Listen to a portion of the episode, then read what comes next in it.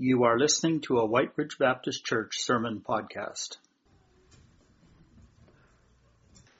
Well, before we uh, delve into today's passage, let's let's join in prayer together. Uh, Father, this last song that we sang is your heart's desire for us.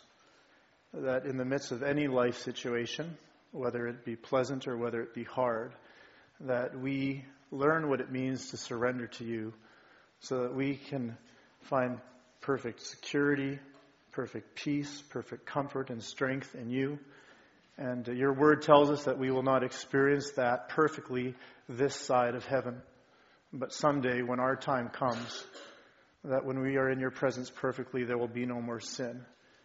And we will experience you as you've always been meant to be experienced by us. And we thank you that you are holy and that you are loving.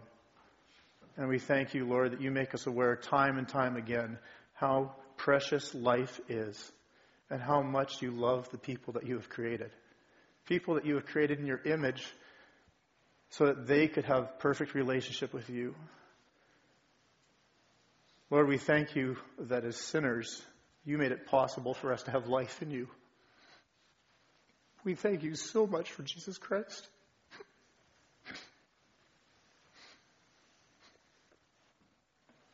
We thank you for your Holy Spirit that lives in each and every person who has surrendered their life to Christ. And we thank you that because of that, the true sting of death is gone. Even though we mourn for people we love, we know right now that Jesse's with you. So, Lord, we surrender to you. And we ask, we thank you for your patience with us. We thank you that you are both the initiator and the perfecter of our faith. We thank you that when we fall, that you pick us up. We thank you that you have a hold on us. It's not us trying to hold on to you. We thank you that you are so much bigger and good, much more merciful, much more loving than we could ever imagine, and that you invite us into relationship with you and with each other for eternity. What a blessing we have in knowing you. So this morning we surrender to you and we ask that you have your way in our hearts. In Jesus' name, amen. As we get into our passage today, I just want to share with you one or two stories that I think relate. Uh, well, we were in Garden Hill, um, met a guy named Troy, really cute kid, big heart, loved to play, um, just a guy that you like spending some time with. And uh, Thursday night, after everything was over, we had cleaned up, had our supper and our sharing time. I went outside the doors, and there was a couple kids out there who asked if they could play. It's more or less what they want. Hey guys, would you come out and play with us? And uh, so we took out some balls, some frisbees, and we went to the field. There was just a handful of kids that were waiting at the door, but it wasn't long, and the field was full of children who just wanted to hang out, just wanted to be loved. And we knew that was a good part of why God had brought us there, is to tangibly show children love. And in the interactions, to, to demonstrate the love of Christ and to speak of Him. And uh, while we were playing, Troy comes up on, a, on his bike, and he's got this big shoe box and uh, he says, uh, I have something that I want to give you, uh, but I can't give it to you here. He said, I have to give it to you inside. And it was for all of us. And I said, okay, well, you know, we're just starting to play right now. If you don't mind, we'll come later on. And so he went to the school. He spent some time with the rest of the staff inside. And when we got there, uh, he said, yeah, I have a gift I want to give you, something I made. And he opened it up, and uh, there were these little, little cupcakes and he had spent his afternoon cooking, baking those so that he could give them to us. Um, I don't know the full extent of what that means as far as the sacrifice it was for his family to do that. I told one of our people, Andrew, who had already gone home, he's the nurse in Garden Hill, he had to fly home on Wednesday. When I told him last week about it, he said, Doug, that is such a huge honor. When people bake in Garden Hill for you, that's a real sign of love. And uh, so that I was touched by that. You don't need money to show love to people. Today, as we're talking about riches and wealth, uh, nothing uh, should stop us from demonstrating love to other people. And uh, I was very touched by, by that kind act. Um, this is a picture of where our school, the school is that we served in that uh, red circle around there. That's the actual elementary school. That's the field that we were playing on that I was telling you about. And on Friday, we ended up walking around the community at night, and there's a like a just a mob of kids following us around. And towards the end of the evening, we were back at the school, and there was still a young girl. Her name was Kyla. She was with us. She had come back to get her Bible. I can't remember if she forgot it or just hadn't received one, but she had come back to the school. And uh, she was about a 25 minute walk away from the school. So Jill and I, Jill Pollard and I, decided that we'd walk with her and kind of walk out that way and um, just make sure that she got home safe because it was getting dark outside. And uh, as we were walking one of the streets we were going down, all of a sudden this, this gentleman starts walking towards us. And all I hear right off the top is, uh, Are you guys Christians? and I said, Yes, we are. He goes, Well, I'd like you to pray for me. I said, Well, we'd love to do that for you. I said, What's your name? And he said, My name's Alexander. I said, Well, and what is it that you're looking for prayer for? He goes, I'm at the end of my rope and I've been there for a while, and I just need prayer. I just need hope. And so Jill and I took some time to pray for him right then, and uh, then he started walking away, and then he stopped, and he said, uh, he said, I've I've been tempted so many times just to finish it. Three times in particular where I've just felt so tempted, and uh, and then I've just resisted it, and I've moved past it, but that's sort of where I'm at. And so I told him, I said, you know, it's a wonderful thing that you've resisted temptation, but I can tell you what Scripture says. And Scripture says that what we need to do is, is surrender to Christ and then resist the devil and he'll flee from us. That's the only way you can actually do that in safety is that you submit it to Christ, and that is that's a relationship that you enter into. And then the Bible says when you're in that proper relationship with Christ, then you can actually tell the devil to flee. If, if you don't have Christ in you, that's not that's not a wise thing to do. Uh, it's not a magical incantation that we have, it's a relationship with Jesus. And so I shared that with him. He said, Thank you. And he just walked, and we kind of saw the, the house that he walked to. And uh, you know what? As he was leaving, part of me just thought, wow, I could give my life to just walking around the neighborhoods doing that. Little thought inside my head is, well, why aren't you? Why aren't you walking around your neighborhood? Why aren't you living a life so well that people around you know that you're a Christian, that you want to pray for them, right? Uh, it, it was a loving encouragement to me to be thinking more and more about being the incarnation of Christ where I live. And also a little bit of a rebuke because, you know, there was a part of me that thought somewhere in there, in this little interaction, there's going to be an ask for money. Somewhere he's going to come to me and now ask, where's the dollar behind it? And he left. I thought, he didn't ask me for anything. He just asked me to connect him with our Savior, to pray for him, to care for him. And uh, today, again, as we talk about uh, wealth, as we talk about God's warning for those who have wealth through oppressive means, we need to remember that what we have to offer this world is so much more than money. It's a relationship with Jesus Christ. It's the promise of the Holy Spirit in us when we give, uh, when people have given their life to Christ. But then we still have the responsibility to use everything God has given us for His glory. And that's the focus of what we're talking about today. So I'm going to ask you to open your Bibles to James 5, and we're going to be reading verses 1 to 6. As you turn there, I just want to highlight two things. Uh, first of all, in Scripture, there's a lot of things said about wealth. Most of the time, it's not positive as far as how wealth ends up being used, but it's not a judgment about wealth itself. There's nothing morally right or wrong about wealth. It's about how we view it and how we acknowledge or where we acknowledge it comes from. And so one of the verses in the Bible is that you cannot worship both God and money. It's pretty clear, guys, that our focus is going to be on one thing or the other. And this passage that James is writing, this whole book that James is writing, is written to Christians. So even in a relationship that is maybe given to Christ already, there's the danger that the focus we get so self deceived that all of a sudden we realize, yes, I've accepted Christ, but when I look at my life, where is my focus? What am I really living for if I do a self examination? And so, one of the things as we read this passage is the Bible says you can only worship God or money. And on this side of heaven, you need to choose that. And the other thing is, you can't uh, see in this picture too well, it's faded, but it's got a, a dollar sign in the middle of her eyeball. It's a picture of an eye with a dollar sign. And it's really what's the focus of living? Why, why do we live? And what is it that we want to see done in our life? And when I pray to God, is it primarily about what I want? Is it primarily about what I need and the style of life I want? Is it me asking God to always bless me? Or is it me saying, God, use me to glorify yourself? What's the focus of life? So, with those two things, let's uh, please stand with me and we'll read. I'll read these verses. so, James 5, verses 1 to 6. Now, listen, you rich people, weep and wail because of the misery that is coming upon you. Your wealth is rotten, and moss has eaten your clothes. Your gold and silver are corroded, and their corrosion will testify against you and eat your flesh like fire. You have hoarded wealth in the last days. Look, the wages you failed to pay the workmen who mowed your, your, fields are crying out against you. The cries of the harvesters have reached the ears of the Lord Almighty. You have lived on earth in luxury and self indulgence.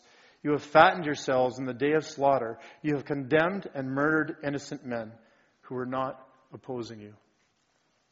May God add his blessing to the reading of his word, and please be seated.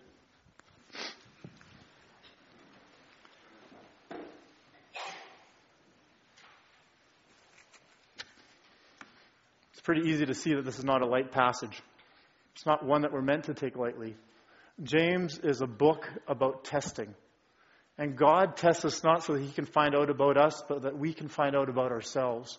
So that we truly know what we're trusting in in this world. And this first verse, when we look at James 5, verse 1, the first thing he says is, Now listen. He's saying, Wake up, people. It's important for you to hear this. Don't assume that this isn't about you. Remember that all Scripture is God breathed. All Scripture is meant to teach us, rebuke us, correct us, to train us in righteousness. So when we read these last six verses, if you kind of tune out and say, ah, it doesn't relate to me, it does relate to you. Everything in Scripture relates to you. There's something for us to learn from this today. So, what is it that God wants you to learn, wants me to learn as we read through these six verses together? So, again, James bless us with a reality check. What God wants to allow you to do is to see your life. He wants you to see you as you really are. And most of us don't have the courage to do that. And God says, That's okay, because Doug, I'll give you the strength. In the right time, I will use your, my Holy Spirit to help you see who you are and who you could be in me and where you are right now. And I want you to see things clearly, Doug, so that you can surrender these things to me. And I want you to see these things clearly, Doug, so that you can rejoice in me. We have many, many blessings in this life. When we went through the book of Ephesians, all things God has blessed us with. So it's a test for us to just see who we are and where Christ is in our life. So the focus here is you rich people. Uh, the context that James is writing in, if you read commentaries, you'd read different things, but he is speaking to the church the rich people here are people who have accumulated their wealth through unjust means. So it'd be better to say the rich oppressors, the unjust rich. But when James is writing this book, you have to remember there's no middle class at the time Scripture was written. You've got the rich and the very rich, and you've got the poor and the dirt poor. There's no middle class like what we have in America. There was also a different understanding of wealth. There was a different understanding that wealth was very limited. There's only so much wealth to go around in this world, so it has to be shared. So that means if I have more wealth, you have less wealth. Does that make sense? If I'm taking away to accumulate for myself, that means that you have less to have. I don't think we think that way in North America, but I think that actually might be a better way of looking at things because we can see the end results of uh, often our North American lifestyle, that it impacts people from other countries that we don't see, we don't really know about, and because of that, we can put it out of our mind because it doesn't directly come from my life, it indirectly comes from my life. And so we need to keep those things in mind. Uh, here's a little grid. If you were to look at this, where would you put yourself? You see a grid here that says uh, uh, rich and poor going vertically, wicked and righteous going uh, horizontally. Where do you see yourself as a in grid one, grid two, grid three, grid four? I'd ask you to not only answer this question for yourself, but think how would your neighbor answer this question for you on the poor level? Are you rich or are you poor? How would a homeless person in Winnipeg answer that question for you? Are you rich or are you poor? How would a person in a third world country answer that question on your behalf? Are you rich or are you poor? And most importantly, how would God answer that question for you? Are you rich or are you poor? I also want you to look at this and ask the same questions about righteous. How do you feel about that for yourself? How would your neighbor answer? Are you righteous or wicked? What about a homeless person? What about a person from a third world country? What about God? And God will tell you the only way that you're righteous is if your life is grounded in Jesus Christ. If you're trusting in anything else, Scripture will tell you you're deceived and going down a wrong path. If you've accepted Christ when you were a kid, but you're still living life to try to make it right for God or do the things for God, and you're not just trusting in the strength of the Holy Spirit, you're still going in the wrong direction. So that's the question. That's part of the test you have to ask yourself. Where are you in that grid?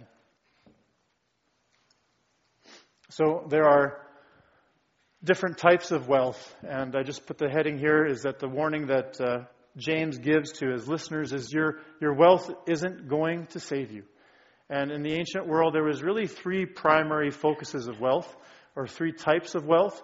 And the first one had to do more with uh, food, had to do with crops, livestock, the things that you'd need to live for sustenance. So when James is talking about wealth, that's how people would be interpreting it. It's the stuff that you would store up the stuff that you need to eat to survive.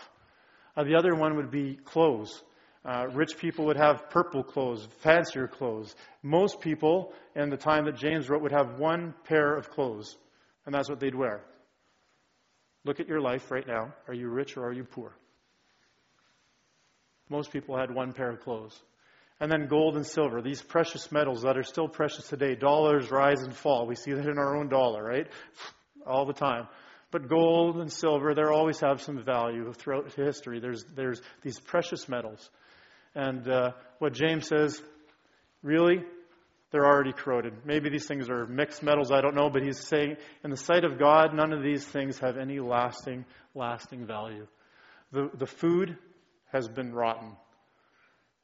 The clothes that you have are moth eaten, and the gold and silver is corroded. So they're really not worth much. You might think they are, you might live like they are, but they're not worth much. They're not much worth today, and they won't be much. They won't be worth much at the end. And uh, what you need to be aware of is that these very things that you think might save you are the things that are going to testify against you when it comes to before giving your uh, being judged before God with your life. We need to be aware of that. And the big thing here that he says is, guys, You've hoarded. The stuff that you have, you haven't been using it to glorify God. You've been storing it away. You've been hoarding. And this is a real danger. Um, a story from the Gospels that would help us understand this would be the parable of the rich fool. This is found in Luke 12. And it's really interesting because in this parable, there's no mention of poor people. There's just the mention of the rich man who says, Look at everything I have. I've got it made. I don't have to worry about tomorrow. I could quit. I could be retired today, and I have enough to get me till I'm dead. Like, I have everything I need. And he builds this big silo and he puts all his crops, all his grains in there. And then the parable goes, the, the, the, parable goes that the Lord comes to him and in the evening says, You fool. Don't you know that you can't even add a, an hour to your, to your life and everything that you think is precious is going to be gone? Paraphrase that a lot, actually. But that was more or less the point of it, is that you fool, you can't control your own life. And these things that you've hoarded up for yourself are all going to fade away. And this was a point that God made. He didn't say, because you hoarded your wealth and weren't generous to the poor. He said, Because you hoarded your wealth and you were not rich towards God. So let's take that first. Not even think about how you use your wealth to help poor people. Your wealth, the wealth that God has given you as to be a steward over, are you rich towards God with it? That's a key question. So that was the foolishness of not being rich towards God. Is it okay to get the slides on the back screen if it's possible? Matthew 6:20 to 21 says this, "Lay up for yourselves treasures in heaven, for where your treasure is, there your heart will be also." That's probably a, fairly familiar passage to many of you who have taken any stewardship courses or financial courses. Uh, usually, when I've heard it used, and it's been used in a good way, saying that, you know, whatever God has given you a steward of, the things that you really treasure, the things that you see God at work in, you should put your money there, right? You should put your heart towards those things. And it's fine to use the verse to, to encourage us that way. But really, I think this verse is saying your treasure should have nothing to do with your wealth. Your treasure should have nothing to do with your money. For lay up for yourselves treasures in heaven, where rust and moth do not destroy so, what are treasures in heaven? Treasures in heaven are those, first of all, I think those, anything done in the power and the strength of God for His sake and for the blessing of others. It's relationships that we develop here on earth that will last into eternity. It is every good thing, every single thing that we do in the strength and in the power of the Holy Spirit, again, for the sake of God. Those are the treasures. Because where your treasure will be, that's where your heart will be. Do you treasure God? Do you treasure the people made in his image? Do you treasure the truth that only those who have given their life to Christ are going to enter into eternity forever with you? That's what treasure is. And so uh, I think those are good words for us to keep in mind. So, a question here is In what ways are you storing up for yourselves treasures in heaven? There's a test for today, test for this week. In the last seven days, what ways have you been storing up for yourselves treasures in heaven? These are questions that are only helpful if you get specific. I, I hope I, this is the, the challenge that God gives us day in, day out. Is Doug, I want to be a part of your every moment life, not just your big theology. So, good evaluation question. Then, what could it look like in the next seven days? And another question: What do you currently hoard that you need to give away? North Americans are really good at hoarding. Look at all the storage units we have. Look how big our houses are, and we still don't have room to keep the stuff that we have. So often you see garages that cars aren't parked in because they're full of stuff. We hoard people. And God isn't pleased with that. Now you need to judge for yourself what needs to be given away or not. But this is what Scripture is saying to these rich people who got their riches unjustly. They said, You hoard. So I'm going to assume that most of us in this room probably haven't received our riches, our wealth unjustly, but there's still this message about hoarding.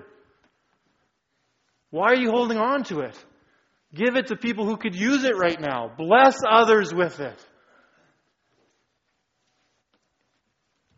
So then we move on to the next couple of verses that really focus on the fact that the wealth of the unjust is what's going to convict them instead of save them.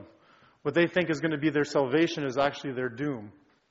And again, James says, Look. And then he says, The wages you failed to pay the workmen.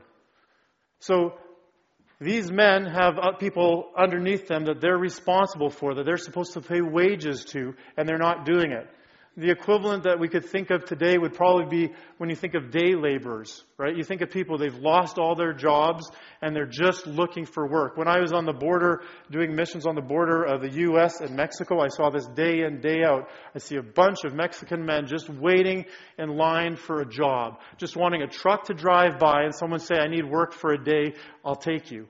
Jump in the back of the truck and go so they can get enough money to feed their family for the night. So these unjust men, what they're doing is they're getting people who are desperate like that to work for them. They have the money to pay them and they don't pay them because they're greedy. And they say, it's better for me to hold on to that. I don't need to pay you. What are you going to do about it? Why don't you work for me another day? Maybe I'll pay you then. So now God is saying, You unjust rich, the wages, that's going to be held against you. And you failed to pay them when you could have. And then the cries of the harvester, the cries of these individuals who have next to nothing. And at this point here, we're not saying about are these people saved or not saved? Do they have a relationship with Christ or not? That isn't in this equation right now. It's just a matter of these are people in desperation who need help, and you're not even not only help, not helping them, you're making it worse for them. You made them work for you for a full day, you didn't pay them. So now they're hungrier than ever before because they gave all their strength to working for you, and you don't pay, you are withholding. And so the cries of the harvesters are going to be against you. What we need to know here is that in this life, we sometimes wonder what's God doing when we see things like that happening. And what we need to be assured of is God is not mocked. God does not show favorites. And God doesn't always work in the timing we want, but He's patient. The Bible says He's patient because He wants all people to come to know Him. Because He knows when Judgment Day comes, there's no more options. You've either made your choice or not for Christ. And, uh, and what David tells us when he cries and he sees all this injustice and he doesn't know how to make sense of it, he says, in the midst of his despair, God helped him to see that someday, when people are standing before God, that is when the people who have used all the blessings in this world, all the riches in this world that they've got from unjust or just means, whatever it is, but they've used it not for the sake of God, that they will be held account. And then David said, And then I saw how you really see the world, Lord, and that the poor that you will bless in eternity, right? And, and the rich will be held account. And again, making very clear that the only way of salvation is through Jesus Christ. Your financial status does not qualify you for whether or not you're in a relationship with God. Only Christ does that.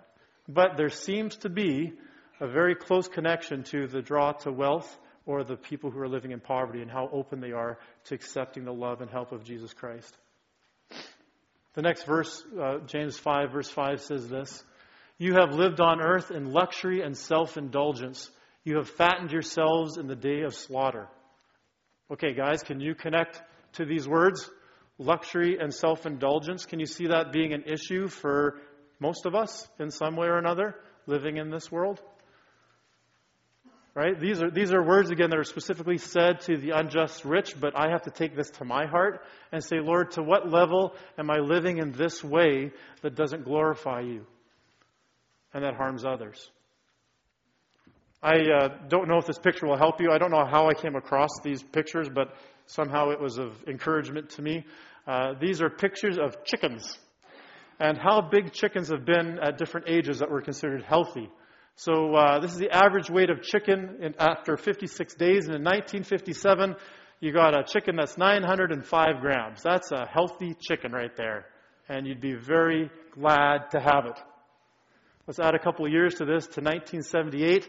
Chicken's getting a little bit fatter, pretty much twice the size. It was 1.8 grams, or uh, 1,808 grams. Pretty big. So let's go to 2005, and you've got a chicken that's 4,202 grams. So I don't know where the study came from, whatever, but this just tells me, wow, standards of what's healthy has changed. And, and I wonder how much force feeding and other things are in this chicken to make it that big. I don't know the question for that. But what I do know is that our impression, my impression of what's needed for health or for life or what doesn't fall under the category of luxury or self indulgence gets bigger the more I have. It's very hard for that not to change. And, and I might think, hey, well, this is, everybody's like this. That's just a normal chicken. And really, God's saying, you know what? This is more what a healthy one looks like. A chicken that has everything that it needs day to day and uh, you're living like this, Doug. So, guys, again, this is just a loving, loving rebuke from Scripture to say, look at your life so that you can be sure you're going in the right direction with Christ. And you're putting your trust in the right person and not your trust in things or yourself. I hope you hear that throughout this message. You have fattened yourselves in the day of slaughter. You, this is again to these people, you have, you've been putting everything into yourself. And now that is actually going to be your conviction. And then there's a reversal of fortunes for them. Uh, James 5, verse 6 ends up saying, You have condemned and murdered innocent men who were not opposing you. Um, I think of this probably from a very, like a political standpoint, a legal standpoint. Even in today's age, we can see people who have been wronged, but, well, I can't go to court because I can't afford that. There's a lot of injustice done in this world because of a legal system where the poor aren't represented and the wealthy have way more. Right? So there's different ways of, of looking at this, but that would be sort of the context that this is talking about, is that there was no there was no leg for the poor people to stand on as they were trying to present an argument against the uh, against the rich. But actually, even more so here, it says they're not even opposing you. These poor people are just kind of taking it. And I don't know if that's because of weakness and there's trample or whether it was in the strength of the Holy Spirit. It was a meekness that said, I will turn the other cheek. Not in weakness, but in strength. Because that was, that's what God asked me to do. So um, I just want to share a verse with you uh, from Proverbs. Uh, and it says, Whoever oppresses a poor man insults his maker. Whenever we do something that pushes someone down, that's an insult to God. It doesn't matter who that person is. When we push them down, we insult them. Even if it's our enemy. The Bible says if you do that to your enemy, if you gloat over the failings of your enemy, God's hand of punishment will actually come off of that person because he doesn't like it when we gloat at the downfall of others. And then he says, this is Proverbs 14, verse 31, but he who is generous to the needy honors him. When we're generous to those in need, we honor God. So, as we get to the end of our message for today, I just want to encourage you with this. I want to encourage you with the story of Jesus and Zacchaeus, and, and most of you who've grown up in Sunday school will be familiar with the story. Uh, this is from Luke 19, 1 to 10. Little man, chief tax collector, got his wealth through not being a friend to the people around him, taking the money from the Jews, giving it to the Romans, doing a lot of unjust things to get a lot of wealth. He would be what people would say a despised man, a sinner. And uh, in the story of Jesus and Zacchaeus, Zacchaeus was a short man, so he said, "You know what? Jesus is coming by. I want to see him. I'm going to get into a tree, so at least I can see him from there." And Jesus, as he's walking by, he notices Zacchaeus right away, and he says, "Zacchaeus, get out of your tree. I'm coming to your house for dinner." And all the people say, Why would Jesus go to a sinner's house? And Zacchaeus was just overjoyed that Jesus was there. And in the encounter, we know that he understood who Jesus was because he said, more or less, Jesus, you know what? I've done things that are wrong. I'm going to give half of my wealth to the poor. And anybody that I've treated unjustly, I'm going to pay them back four times as much. And Jesus looked at him and said, Today's salvation has come to your home. And the salvation didn't come to his home because he gave away his money and he did it. It came because he acknowledged that when you have a relationship with Christ, your actions change. When you have a relationship with Christ, you think like Christ does, bit by bit, more by more, with the help of the Holy Spirit, and you start seeing need the way God sees need. And you, you say, I want to give what God has given me to bless others. So I want to encourage you with this. There is never a place where someone is out of the reach of God. Until the day they die, that choice has been made. But till then, we don't know where people are at.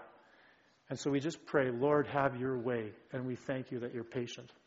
So the question I have for you with this is how has encountering Christ changed your view of what is to be treasured? Zacchaeus, before he met Christ, treasured all the wealth he could have. When he met Christ, he said, That's not what's to be treasured. I treasure you, Christ, and I'm going to treasure you by helping others. And the next question What plans for the future can you make to reflect God's concern for the poor? Just some questions to leave us with today. And I'm going to ask the worship team to come up, and as they come up, I'm just going to ask you to pray with me, and then we'll, we'll close in song today. Lord, we thank you for your word, and uh, your word is not always easy to hear, but it's always good to hear. And it's good, Lord, because you help us to see life as you do. And you help us to know that true life is only found in you. And every time we get our eyes set on any other hope Anytime we put our security in any other thing or person than you, we're on the road to destruction. And you want us to be on the road to life. You give us your word and lovingly test us, lovingly rebuke us, so that we can be led towards you, who is the source of all good things. And so today, Lord, we thank you for who you are. We thank you that we have the wonderful opportunity to be grounded in you and to have a relationship with you. And we thank you for the things you bless us with, but we ask, Lord, that you never let us make the things you've blessed us with be the focus of our life or the main reason that we'd want to follow you. So we humbly surrender to you and we thank you for this day. In Jesus' name, amen.